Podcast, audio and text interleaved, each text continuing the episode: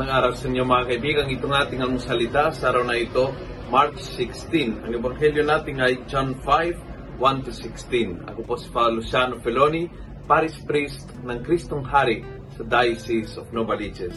Sabi ng ebanghelyo, There was a man who had been sick for 38 years. Jesus saw him, and because he knew how long this man had been lying there, he said to him, Do you want to be healed? Minsan kasi sa katagalan, nasanay. Nasanay tayo sa sitwasyon. Nasanay tayo na, na magulo ang ating pamilya o nasanay tayo na, na tayo ay naging dependent sa isang, ah, sa isang substance, sa, sa droga o sa alak o sa sugal.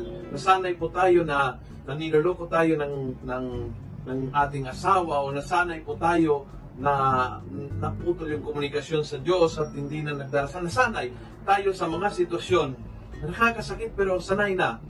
Kaya alam ni Jesus na minsan sa, sa katagalan at sa kasanayan, ayaw na natin magbago dahil masamang kalagayan ko pero sanay na. Kaya ang tanong niya is, do you really want to be healed? Kahit kata- ganitong katagal, kahit, kahit may kasaysayan ka sa karamdaman, kahit komportable ka sa karamdaman mo dahil nasanay ka na, dahil naging buhay mo ito, do you still want to be healed? I think powerful yung tanong na yan. Pati sa akin, pati sa iyo.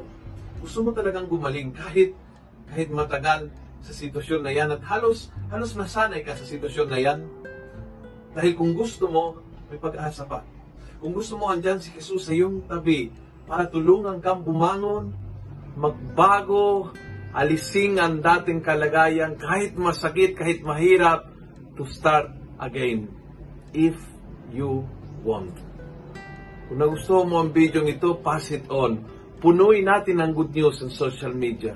Gawin natin viral araw-araw ang salita ng Diyos. God bless.